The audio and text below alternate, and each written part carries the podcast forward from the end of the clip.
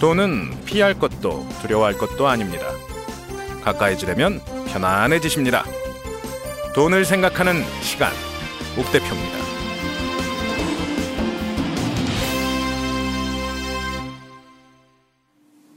네, 안녕하십니까. 돈을 생각하는 시간 옥 대표입니다.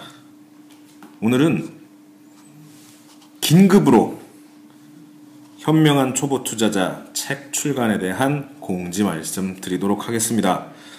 이 책이 2008년도에 저희 출판사에서 나왔었는데요. 지금까지 절판되어 있는 상태였다가 거의 4년, 5년 만에 다시 세상에 빛을 보게 되었습니다. 뭐 다른 뭐 저희 문제가 있었던 건 아니고요. 저자 쪽 사정도 아니고 저자가 최초에 냈던 일본 출판사가 문을 닫으면서 저작권 문제를 해결하지 못해서 한동안 저희도 제, 뭐 책을 팔 수가 없는 상황이었는데요. 지금 일본에서 새로 이 책이 출간이 되면서 저희도 재계약을 통해 이 책의 저작권을 정정당당하게 공식적으로 확보하고 책을 다시 낼 수 있게 되었습니다. 그 사이에 약간의 수정 사항, 그러니까 뭐 책 안에서 소개되고 있는 사례들의 수치라든가 내용이 좀 달라진 바는 있습니다만 큰 내용의 줄기는 변함이 없습니다. 그래서 어, 지금까지 많은 분들 뭐 저희 사무실로도 전화 주시면서 이 책 언제 나오냐 문의 주셨었는데요. 이 그 책이 지금 현재 팔리고 있다라는 거 말씀드리면서 이 책이 왜 그렇게 투, 뭐 여러 투자자분들한테 사랑을 받을 수 있었는지 그리고 이 책은 어떤 내용을 담고 있는지 등을 오늘은 좀 간단하게 설명을 드리려고 어, 이번 방송을 특집으로 꾸며볼까 합니다. 사실 이콘 출판사가 2003년도에 만들어져서 지금까지 상당히 많은 종류의 주식책들을 내왔는데요. 그 중에서도 현명한 초보 투자자는 음, 여러 독자분들한테 좋은 반응 그리고 또 지금까지도 찾는 사람이 많은 책이었습니다. 그럴 수 있었던 이유가 무엇이냐에 대한 생각을 이제 저희로서는 안 해볼 수가 없는데요. 예를 들면 이런 겁니다. 주식 투자라는 걸 과연 해야 하는가? 그러니까 투자라는 건 생각이 있는데 꼭 그게 주식이어야 하는가? 주식은 어렵다는데 그냥 부동산 아니면 뭐 저금이나 적금 펀드 정도 하면서 돈 벌면 되는 거 아닌가? 뭐 이 정도 생각하시는 분들한테 주식 투자를 권하는 분들이 있습니다. 저희 저자분들 중에서요. 근데 그분들은요, 그냥 뭐 업이 투자자니까 내가 해보니 좋더라가 아니라 사명감을 가지고 계세요. 그러니까 자본주의 사회라는 곳에서 기업이 돈을 버는 사회에서 개인보다 기업이 더 많이 버는 사회에서 심지어는 뭐 피케티가 얘기한 것처럼 부가 편중되는 지금의 시대에서 그나마 개인을 구원할 수 있는 유일한 방법이 주식 투자라고 믿는 분들이 저희 저자분들 중에는 꽤 많습니다. 어, 지금 현재 메리츠 자산운용을 하고 계시는 존리 대표님도 그러한 분 중에 한 분이시고요. 일본의 사와카미 선생님도 마찬가지고요. 이분도 그렇고 한국별류 자산운용의 이채원 부사장님이나 VIP 투자 자문의 최준철 김민국 대표도 그런 주식에 대한 애찬론자이자 주식 투자를 하는 것만이 앞으로 자본주의 사회에서 조금 더 유리한 삶을 살 수 있지 않을까 하는 믿음을 가지고 계신 분들이기도 합니다. 현명한 초보 투자자 야마구치 요헤이 씨도 그런 분 중에 한 분이십니다. 근데 모든 뭐 그런 생각을 가지신 분들이라고 해서 모든 책들이 잘 팔리냐 그건 꼭 아니죠. 근데 어, 이콘 출판사랑 책 작업을 하면서 느꼈던 것 중에 하나는 그런 분들이 뭐 말씀하시는 게 일단은 진정성이 있다는 것과 주제가 조금씩 분류가 돼 있다는 건데요. 존리 선생님 책을 보면 왜 주식인가라는 책을 보면 주식 투자를 왜 꼭 해야 하고 왜 한국 주식이고 앞으로 왜 주식이 잘 될 것인지에 대한 이야기를 정말 다양한 사례와 예를 들어서 논리를 가지고 설명을 하고 있습니다. 읽어보시면요. 투자가 나쁜 것이다. 아니, 주식 투자는 나쁜 것이다. 투기다. 뭐, 이렇게 생각하시는 선입견이 있으신 분들이라면 그 책으로 한 번쯤 선입견을 깨보시는 것도 좋을 것 같습니다. 이채원의 가치 투자, 어, 한국투자증권에서 펀드 매니저로 일을 하시다가 현재는 한국투자증권의 자회사인 한국밸류 자산운용의 투자 책임자로 일을 하고 계신데요. 어, 이분이 부사장님이세요. 근데 뭐 제가 생각하기에는 확인된 정보는 아니고 제가 생각하기엔 그렇습니다. 이분은 경영을 하시면 안 돼요. 하루 종일 투자만 생각하시는 분이라 뭐 대표를 하실 수가 없는 분입니다. 어떻게 보면 이분 골프도 못 치시고요. 심지어 운전도 못 하세요. 제일 최악은 쇼핑도 못 하세요. 우스갯소리로 그런 얘기가 있습니다. 이분 쇼핑을 가면 무언가를 사러 갔는데 그걸 까먹어요. 그 앞에 백화점에 입점돼 있는 저 수많은 기업 중에 어디가 인기가 있고 왜 저기는 인기가 있으며 저 기업의 주식을 사도 될까 말까를 생각하시느라고 쇼핑을 하러 간 목적을 잊어버리신답니다.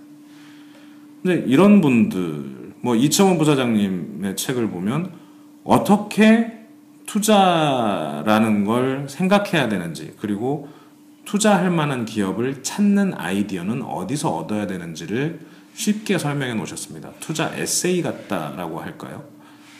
그리고 음, 그런 투자 에세이류와 약간의 계산식, 방법론을 가지고 같이 쉽게 접근을 하고 있는 게 VIP 투자자문의 최준철 김민국 대표가 쓴 한국형 가치 투자 전략이라는 책입니다.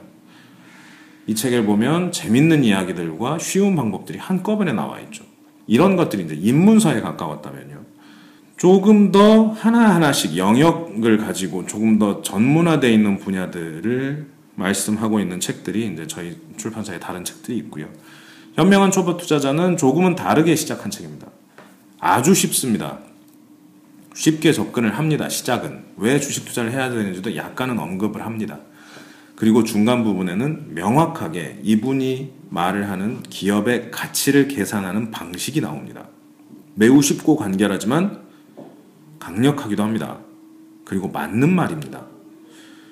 나중에라도 이제 읽어보시게 된다면 이분이 가치를 어떻게 평가하는지 한번 보시고 여러 방면에 응용해 보실 수 있으리라고 생각됩니다. 그리고 그 뒤에 나와 있는 투자를 할 때 마음가짐이라든가 아니면 그 외에 뭐 기업의 음, 라이프 사이클 이런 것들을 보고 이제 설명을 해주는 것들에서는 나름의 투자 철학을 또 느끼실 수 있을 거라고 봅니다.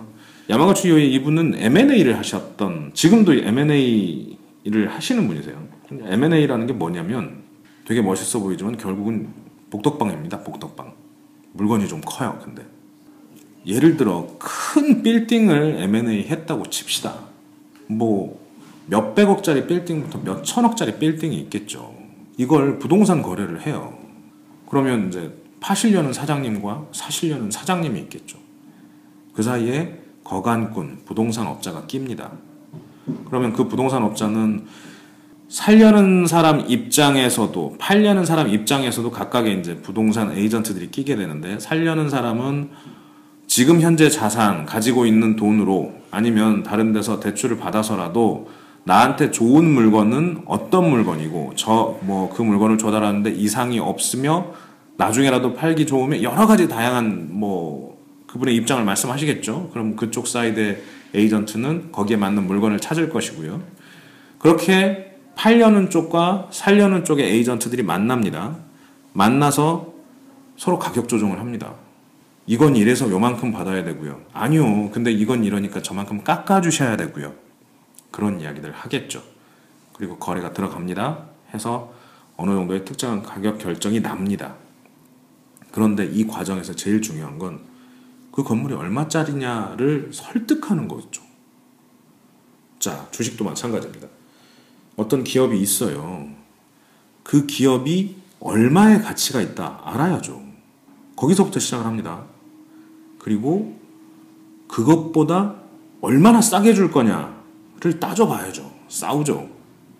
그렇게 해서 쉽게 말씀드리면 5억짜리 집인데 이러저러한 사정 때문에 2억에 판대요. 사야 돼요? 안 사야 돼요? 사야 되죠. 근데 5억이라는 거에 확신이 있으신가요? 없습니다, 대부분. 그 확신을 주는 그 기업의 가치, 그 부동산의 가치를 명확하게 해주는 숫자들을 볼 수 있게 해주는 책이 이 책이라고 할 수 있습니다. 자, 또 제가 또 이 책 소개를 하느라고 너무 급하게 나가서 개념을 좀 건너뛰고 넘어가서 설명을 드렸을까봐 걱정돼서 다시 한 번 더 말씀을 드리겠습니다. 회사는 혼자서 할 수가 없습니다. 개인 사업을 할 수 있을 정도의 작은 소자 아니면 뭐, 뭐 돈이 많은 사람이라면 할 수 있겠지만 일반적으로는 할 수가 없어서 주식 회사라는 걸 만듭니다.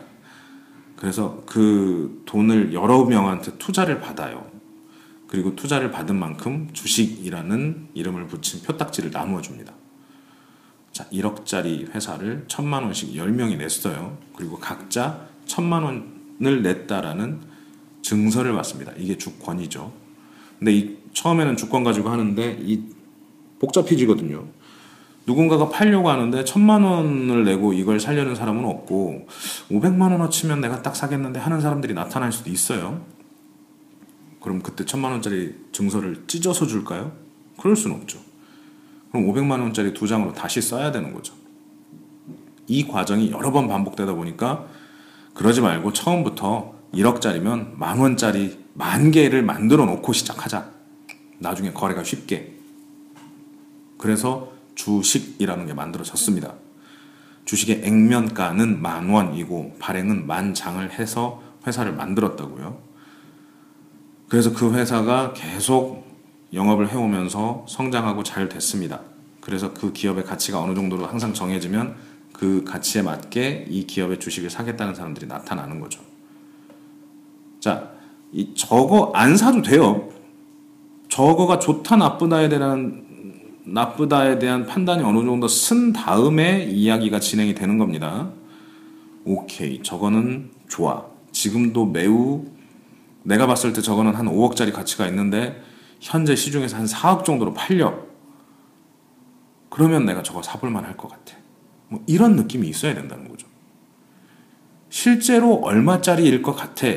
근데 싸게 팔려. 그러니까 투자를 한다는 얘기죠. 가치 투자에 대해서 조금 더 책을 보시다 보면 그런 얘기들이 나옵니다. 기업의 가치를 보는 방법에 대해서 집중하는 것이 있고요. 안전마진이라 그래서 얼마나 싸게 살 수 있느냐에 집중을 하는 부분들이 있습니다. 이 현명한 초보 투자자는 일단은 그 기업의 현재 가치를 보고 그거를 주주가치로 해서 얼마나 차이가 난다라는 걸 쉽게 공식 하나로 만들어서 보여주고 있습니다. 나중에 이제 그 내용까지도 간략하게 말씀드리도록 하겠습니다. 이해는 되셨죠? 주식 투자라는 것은 결국 그 기업의 가치가 얼마쯤이다. 근데 현재 얼마만큼 싸니까 저건 살만하겠다. 라는 논리에서 출발하는 겁니다. 그리고 이 책은 그에 대한 방법론을 설명하고 있고요. 제가 단순하게 5억짜리를 3억에 산다면 이라고만 말씀을 드렸는데 그럼 5억이라는 건 어떻게 계산을 할까요? 부동산 부동산 편에서도 말씀드렸지만 옆집 얘기 똑같은 사이즈 똑같은 철근 콘크리트로 지은 옆집의 가격이 우리 집 가격하고 동일하니 옆집 최근 가격이 얼마였다면 이 집도 얼마쯤 할 겁니다 라고 얘기하는 게 부동산의 가격이었어요. 쉽죠 이건? 알면 되니까. 근데 기업은 좀 다릅니다. 왜? 똑같이 만들지 않았거든요. 구성하고 있는 사람도 다르고 이러저러한 뭐 운영하고 있는 사업 구조도 다르고요 자, 우리가 이해하기 쉬운 걸로 한번 가보겠습니다. 치킨집이에요. 죄송합니다. 많이들 저 힘들다라고 하는 치킨집이고 많이들 하시는 치킨집이고 그럼에도 불구하고 또 치킨집을 사례로 들어서 정말 죄송합니다. 근데 그래도 먹는 것 우리가 가장 흔하게 볼 수 있는 장사라서 치킨집을 예로 들어보도록 하겠습니다. 치킨집을 하는데요. 아르바이트생 가정입니다. 아르바이트생도 한 명쯤 쓰고 사장님과 집사람이 같이 일을 하고 그러면서 각자 월급이라는 걸 가져가고 유, 지 보수를 다 하면서 월에 500만 원쯤 남는다고 가정을 해봅시다. 월에 500만 원. 세죠. 아주 잘 되는 치킨집인 거예요. 그럼 1년에 6천만 원쯤 버는 거죠. 그리고 이 치킨집을 하는데 돈이 좀 들었어요. 처음에 만드는데. 보증금 뭐 한 1억쯤 냈을 거고요. 나머지 비용 들어가는 건 그렇다 치고 뭐 집기도 언젠가 뭐 몇 년 지나면 없어지거나 고장 나거나 힘들어지겠죠. 그런 건 다 빼고라도 보증금 1억은 어디 안 날라가는 돈이라는 게 딱 있어요. 그리고 빚진 돈이 좀 있어요. 하면서 처음에 뭐 인테리어도 하고 보증금도 내고 요리하는 법도 배우고 뭐 재료 보증금도 좀 내고 이런저런 활동들을 하면서 돈이 필요해서 있는 돈 말고도 한 1억 정도의 빚을 냈다고 칩시다. 이 치킨집을 인수하려면 얼마를 줘야 될까요? 다시요. 1년에 6천만 원쯤이 순수히 남는 치킨집이에요. 보증금이 1억 있고요. 빚이 1억 있어요. 이걸 어떤 관점에서 보느냐에 대한 차이가 있을 텐데 M&A 전문가인 이 책의 저자는 이렇게 표현합니다. 자, 영업 활동을 해서 벌어들이는 수익, 사업의 가치, 그리고 있는 가지고 있는 자산, 자산의 가치. 그 외에 부채라는 것으로 구분을 합니다. 6천만 원을 매년 이익을 내고 있는 회사라면 이거 얼마 주고 사시겠습니까? 라고 할 때 책도 그렇고 일반적으로 6억을 이야기합니다. 10배수를 이야기를 하는 거거든요. 그 말인 즉슨 6억 주고 이 집 사서 10년 지나면 본전 뽑네? 라는 정도의 관점입니다. 이게 주식을 공부하시다 보면 나오는 PER이라는 단어에서 계산되는 방식인데요. 구체적으로 가진 않겠습니다. 그냥 생각해 보세요. 6억 놓고 매년 6천만 원씩 10년 동안 받을 수 있어요. 그 다음에 더 벌 수, 더 버는 것들은 이제 본전도 이상으로 이제 뽑는 형태가 되는 거예요. 나쁘지 않겠다 싶지 않나요? 은행 이자보다는 높다라는 생각이 드니까. 은행 이자는 기껏해야 5%인 텐데 지금 이거는 10%씩 가니까요. 사실 이 안에도 왜 10배로 보느냐, 왜 그러니까 매년 나는 이익의 10배 정도의 가치를 주고 계산할 수 있느냐에 대한 방식도 이 책에 언급이 돼 있습니다. 이 책에 언급이 되어 있는 방식은 약간 우리나라 정서하고는 약간 차이가 있어요. 왜냐하면 법인세하고 구성하는 뭐 목표가 조금 다르거든요. 어 뭐라 그럴까요? 일본은 초저금리입니다. 우리나라보다 금리가 낮아요. 그래서 목표 수익이 생각보다 낮습니다. 그리고 세금이 우리나라보다 높거든요. 사업 가치를 평가를 하는데 책에 잠깐 볼까요? 어, 자, 본책 80페이지 보면 이런 얘기가 나옵니다. 대략적으로 영업이익의 10배가 사업 가치가 된다라는 얘기가 나옵니다. 왜라는 질문에 이 사람이 이야기하는 건 그건데요. 주식 기업에 대한 기대 수익률이 얼마냐, 주식 투자를 했을 때 기대 수익률이 얼마냐라는 이야기인데 우리나라 사람들은 좀 높게 봐요. 1년에 주식으로 뭐 그래도 뭐 얼마 이상 20, 30%는 벌어야 아, 주식 투자 좀 했다 뭐 이런 생각들을 하는데 사실 그렇게 높게 보기 어렵습니다. 적당한 뭐 수치는 어느 정도일 것이냐라고 따진다면 뭐 힘들이지 않고 아주 여기에 집중하지 않고 가볍게 주식 투자를 했을 때 벌 수 있는 목표가 금리의 두 배 정도, 두세 배 정도면 충분한 목표인 것 같아요. 그것도 쉽진 않거든요. 그러니까 예전에 그 응답하라 88 할 때처럼 보면 아 요즘 금리가 조금 떨어져서 17%뭐 이런 얘기들이 나오는데 그때에는 주식 투자하면 35% 이상 수익을 냈어야 된다는 거죠. 그때라면 그럴 수도 있었고요. 근데 지금처럼 금리가 2% 3%를 2% 초반대에서 놓는다면 주식의 목표 수익률도 5, 6% 정도면 충분합니다. 그 정도 목표만을 이제 보고 가는 게 정상인데 일본은 우리나라보다 더 낮잖아요. 그래서 요 분이 이 야마구치 요헤이 저자분께서 생각하시는 기대 수익률은 약 6%예요. 근데 6%인데 문제는 뭐냐면 영업이익이 예를 들어 10억이면 일본의 경우에 세금을 40%나 낸답니다. 그래서 회사에 남는 게 6억이라는 거죠. 이해되시죠? 그러면 6억의 10배가 60억짜리 회사냐가 아니라 세전 10억을 벌었던 회사의 10배인 100억 정도를 이익을 낼 수 있는 회사면 훌륭한 회사다. 뭐 이렇게 표현을 하는 거죠. 그래서 영업이익의 10배가 사업 가치라고 봅니다. 그러니까 세금을 내기 전 가치의 10배 정도를 보신 거예요. 이분은. 그렇게 하고 어 실질적으로는 세금까지 다 내고 나면 6억 정도 버는 회사 라면 100억 주고도 사겠다라는 게 이분의 생각입니다. 우리나라의 경우는 어떠할까요? 우리나라는 이분보다는 조금 더 높은 영업이익을 그러니까 기대 수익을 바래요 사람들이. 그러니까 6%가 아니라 8% 9%를 원한다고 쳐요. 다행히 우리나라는 기업이 내는 세금도 이렇게 영업이익의 40%를 세금으로 내고 그러지 않습니다. 대기업이면 대기업일수록 세금을 적게 낸다는 보도 자료도 나왔습니다. 약 20% 이내에 세금을 내고 있는 게 현실이거든요. 그러니까 같은 10억의 영업이익을 냈어도 일본에서는 40% 세금 내고 6억 정도 흑자가 나는 거라면 우리나라에서는 10억을 벌었으면 2억 정도 세금을 내고 8억 정도가 남는 게 현실입니다. 그리고 그 회사들의 가치는 다 100억 정도로 봐지게 됩니다. 아까 치킨집으로 다시 돌아가 보겠습니다. 1년에 6천만 원쯤 남는데요. 세 전이죠. 세금을 얼마나 내는지는 몰라요. 어쨌든 다시 6천만 원 정도라면 이거 6억 정도에 사도 손해가 아니라는 이야기입니다. 여기에다가 그럼 됐네 그러면 6억 주고 사면 땡이지. 가 아니고요. 두 가지가 더 있어요. 회사에 재산이 있냐 없냐. 아까 보증금이 1억이 더 있대잖아요. 그럼 7억 주고 사야죠. 그럼 7억 주고 사면 되느냐? 아니죠. 아까 부채가 있다 그랬잖아.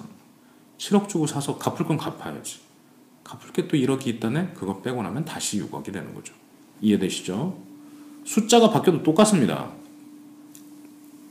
치킨집이 아니고 뭐 감자튀김집인데 뭐 따져보니 월 한 200쯤 남는 것 같아요. 뭐 다 가져갈 거 가져가고 200쯤 남는 것 같아요. 그럼 1년이면 2,400만 원 남네. 그럼 거기에 10배 치세요. 2억 4천 정도 가치가 있겠구나. 보증금 얼마니? 5천만 원이요. 2억 9천만 원 정도 가치가 있겠구나. 솔직히 말해봐. 빚 있어 없어? 빚이 한 1억쯤인데 1억 6천만 원짜리 집이구나. 가야 되는 겁니다. 그게 그 감자튀김집을 인수할 수 있는 가격이라는 거죠. 이해되시죠? 간단합니다. M&A 하시던 분이 생각하는 기업의 가치는 딱 이렇게 보는 겁니다. 어려운 공식이 있는 것도 아니고요. 복잡한 얘기가 나오지도 않습니다. 이익 얼마 내니 그 이익에 10배 쳐줄게. 거기에 가지고 있는 재산 붙여. 부채 있으면 빼. 오케이. 거기가 너네 기업의 가치야. 여기서 끝이냐? 그건 아니고요. 자, 그 기업의 가치라는 게 결국은 주주의 가치가 돼야 되는데 모든 주식의 가치가 돼야 되는데 현재 얼만데 그게 그러니까 밖에서 거래되는 금액은 얼만데 그게 내가 생각하는 금액과 실제 판매되는 금액의 차이가 크다면 나는 이 회사에 투자를 할 거야 라는 이야기로 현명한 초보 투자자의 중반이 지나갑니다.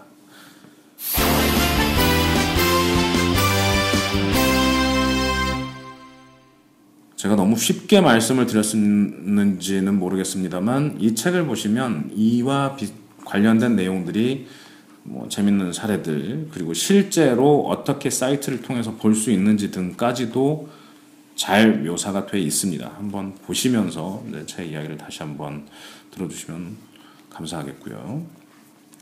그리고 이 뒷부분에는 몇 가지 이제 조금 다른 얘기들이 나오죠. 어, 왜 주가가 올라가는지에 대한 이분의 철학이랄까요? 이분이 이제 지금까지 봐오면서 어떨 때 올라가더라. 그리고 거기에 영향을 주는 일명 저 재료들은 이런 거더라 하는 이야기들이 나옵니다. 그 외에도 주식 투자를 할 때 손해를 보지 않기 위해서는 어떻게 해야 된다. 감정은 어떻게 만들어야 된다. 왜 사람들은 잘못된 판단을 내린다 등에 대한 이분의 생각들이 쭉 나와 있습니다. 제 방송만 듣지 마시고 꼭 한번 책을 읽독하시기 바랍니다. 정말 쉽고 간결하게 주식 투자에 왜 해야 하는지부터 기업의 가치를 판단하는 법, 어떻게 손해를 보든 이익을 보든 어떻게 접근을 해야 되는지 앞으로의 투자에 대한 마음가짐은 어떻게 가지고 가야 되는지 등이 잘 정리되어 있습니다.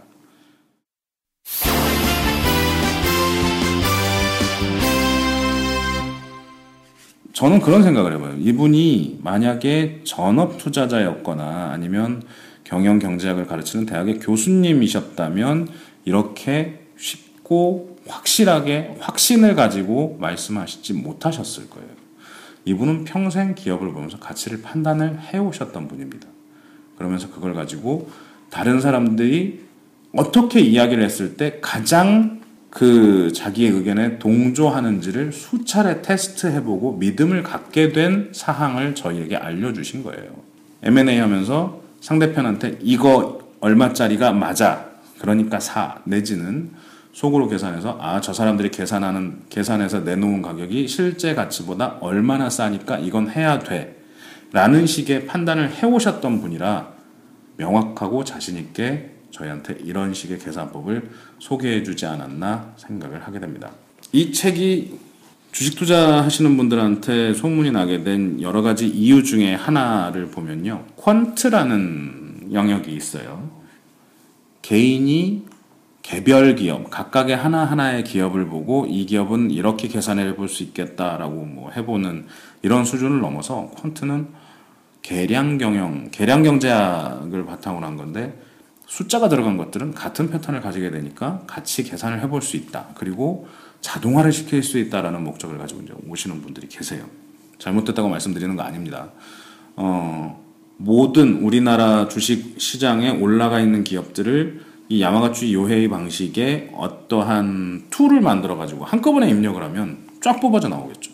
기본적인 사업 가치는 다 각각 얼마씩이고 가지고 있는 자산이 얼마씩이니까 거기에다 재산을 붙이고 부채들을 빼고 나면 현재 주가의 괴리 정도를 알 수가 있는 거죠. 그래서 그 괴리가 많이 나는 것들에 투자를 하면 자동적으로 돈을 벌 수 있지 않을까. 그렇다면 그런 기업이 뭐 예를 들어 전체 상장 기업 중에 한 50개 정도가 나왔다. 그럼 각각에 100만 원씩 쫙 해서 5천만 원 투자를 하면 수익률이 얼마가 나올 것이다. 그런 가정하에 실제로 퀀트를 돌리시는 분들도 있다고 들었습니다. 그리고 수익률도 나쁘지 않답니다. 근데 그런 말씀을 드리고 싶어요. 저는 차트를 좋아하지 않습니다. 차트를 보고 투자를 하는 걸 좋아하지는 않습니다. 차트라는 건 결국은 결과물이거든요. 주식 차트는 거래된 가격의 움직임이거나 아무리 다른 형태의 차트를 그린다 하더라도 차트라는 건 결국은 주식의 결과입니다. 가격이 뭐 결정된 가격이 지나가는 형태를 그린 그림이기도 하고요. 먼저 간 사람들은 내가 해봤더니 이러한 유형을 그릴 때 요런 타이밍에 들어가면 이렇게 돈을 벌더라라는 걸 얘기할 수도 있습니다.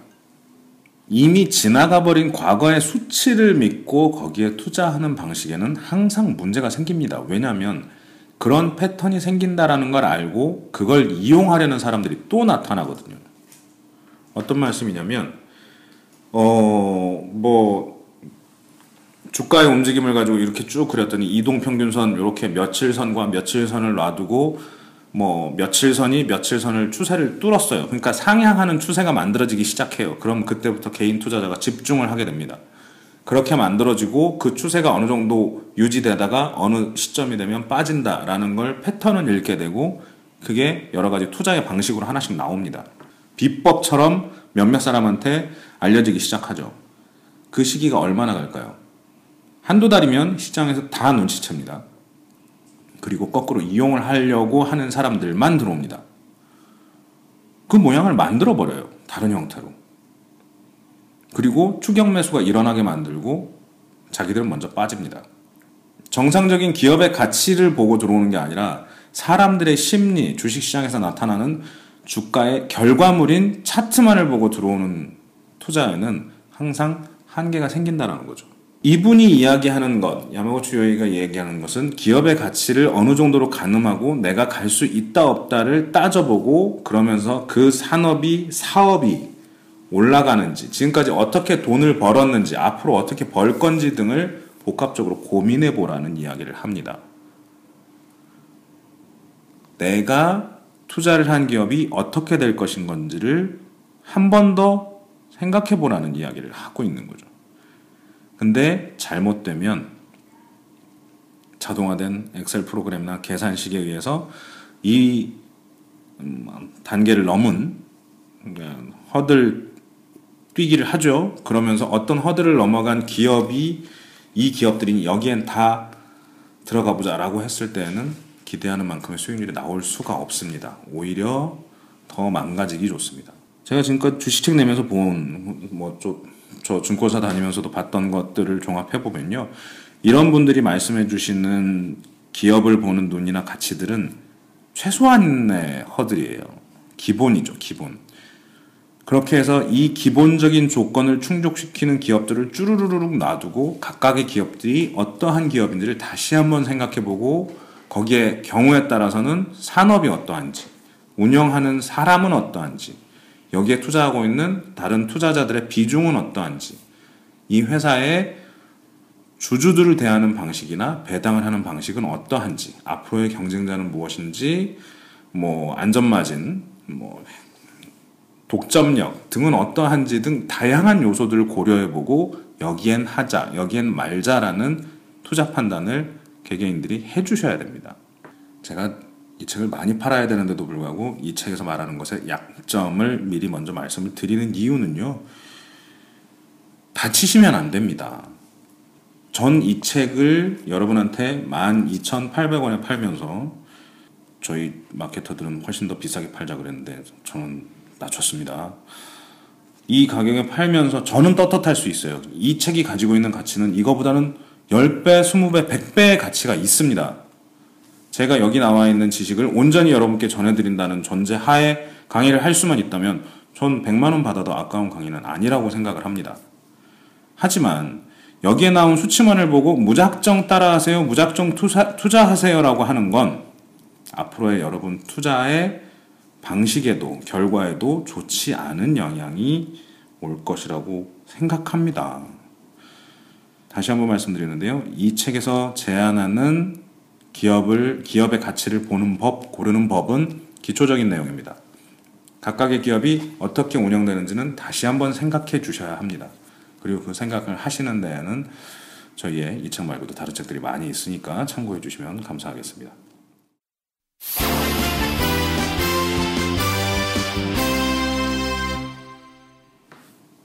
전문가라 불리는 야마구치 요헤이가 여러분들을 아니지 여러분들 중에는 저보다 훨씬 더 뛰어난 투자자분들도 계실 테니까 여러분들은 아니고 현명한 초보 투자자를 위한 책이 새로 나왔습니다. 이 책에서는 왜 도박이나 복권을 사거나 보험에 들거나 하는 것보다 주식 투자를 해야 되는지에 대한 주식의 주식 투자의 필요성과 기본적으로 회사의 가치를 보는 방법을 알려드리고 있으며 그 기업들이 앞으로 어떻게 될 것인지 그리고 나는 투자를 어떻게 해야 될 것인지에 대한 간단한 철학을 담고 있습니다. 매우 쉽게 써, 쓰여져 있으며 분량 또한 많지 않습니다. 224페이지입니다. 한 번은 꼭 읽어보시고 가셔야 할 책이라서 이 방송을 통해 다시 한번 소개를 드렸습니다. 이콘 출판사는 책을 만듭니다. 그러면서 책을 팝니다. 근데 그와 동시에 올바른 투자 문화가 정착되기를 바라는 마음이 있습니다. 저희의 노력이 여러분의 투자에 조금이라도 도움이 됐으면 하는 바람입니다. 네, 돈을 생각하는 시간 옥대표였습니다. 감사합니다.